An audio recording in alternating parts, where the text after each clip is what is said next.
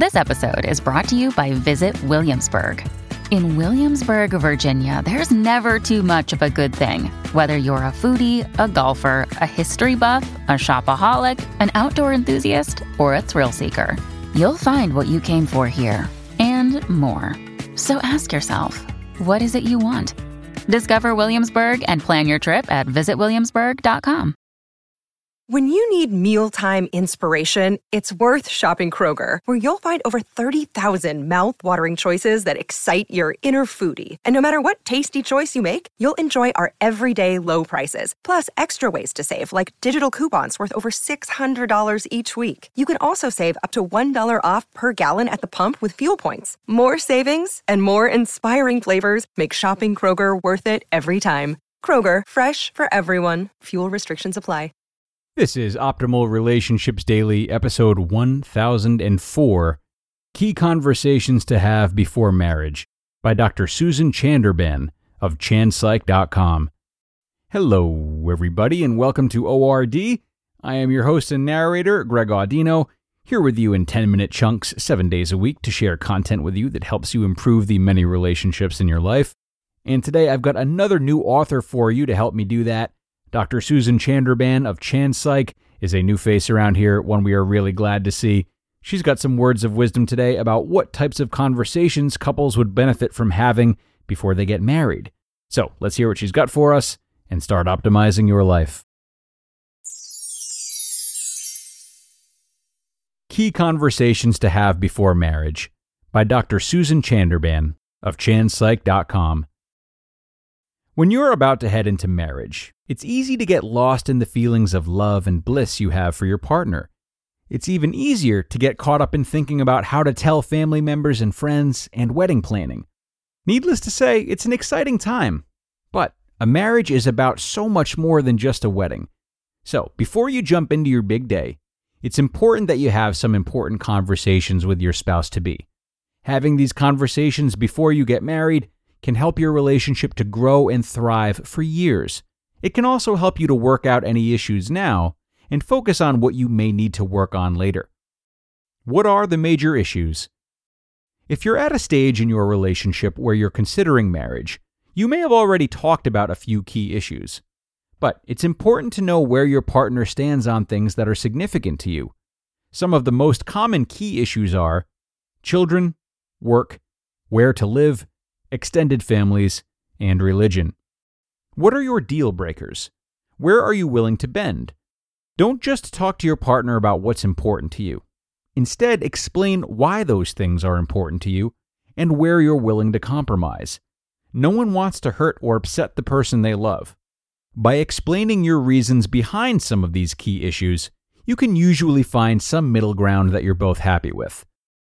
Create an inventory of stress factors. Money is one of the biggest areas of stress for a couple. Even if you think you have the same ideas about your finances, it can help to take a course geared toward financial freedom. Courses like these can help you to understand more about your own spending habits and feelings about money, as well as your partner's. The more you're on the same page about financial issues, the less stressful they're likely to be throughout the marriage.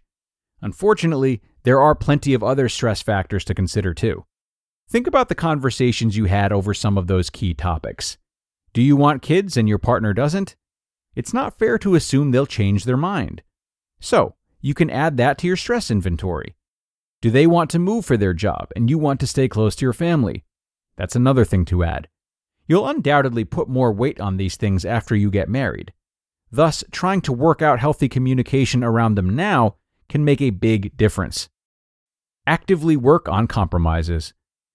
As you find issues where you have major differences, it's important not to sweep these differences under the rug. Rather, actively work together to arrive at compromises.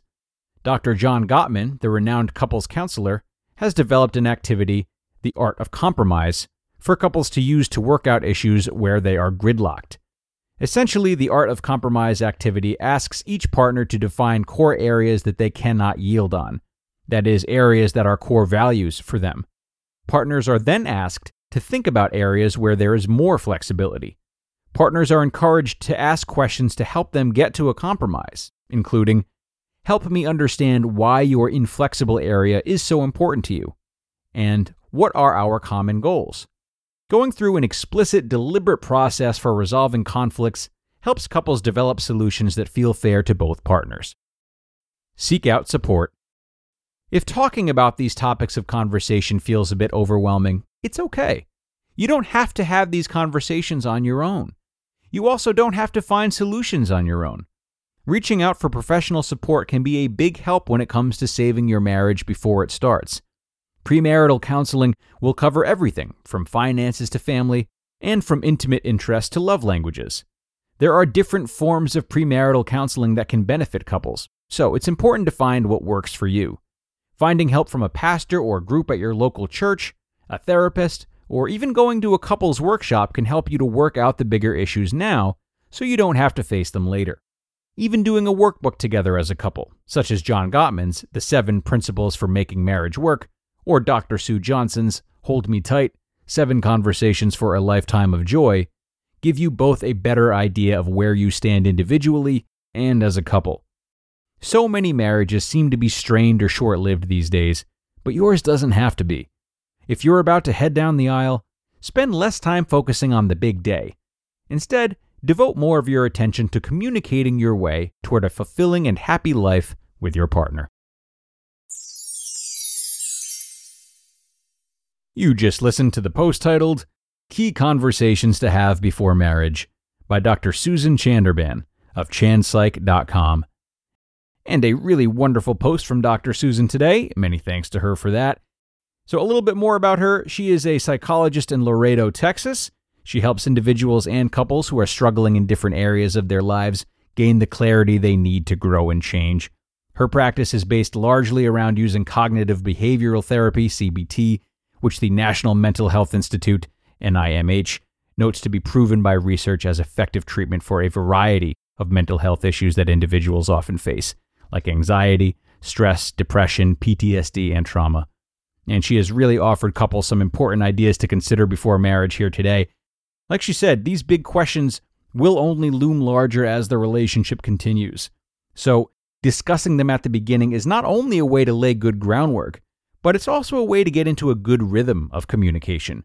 And really, it is this type of communication on which couples should base their commitment to one another. Partners will change. Events out of anyone's control will affect the relationship. But one major way that couples can stay in control of their marriage and keep things steady is to commit to regularly being open with one another about what they're feeling. Such a commitment allows changes to come and go as they naturally will, and it helps couples to embrace them without self shame or shame towards a partner.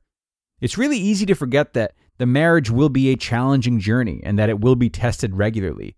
So have a plan for that roller coaster and create a partnership that is about the acknowledgement of change rather than the suppression of it.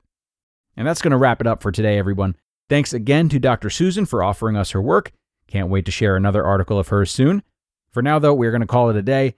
I hope you enjoyed today's episode as much as I did, and that you will come back tomorrow where I will have another narration waiting for you. That's where your optimal life awaits.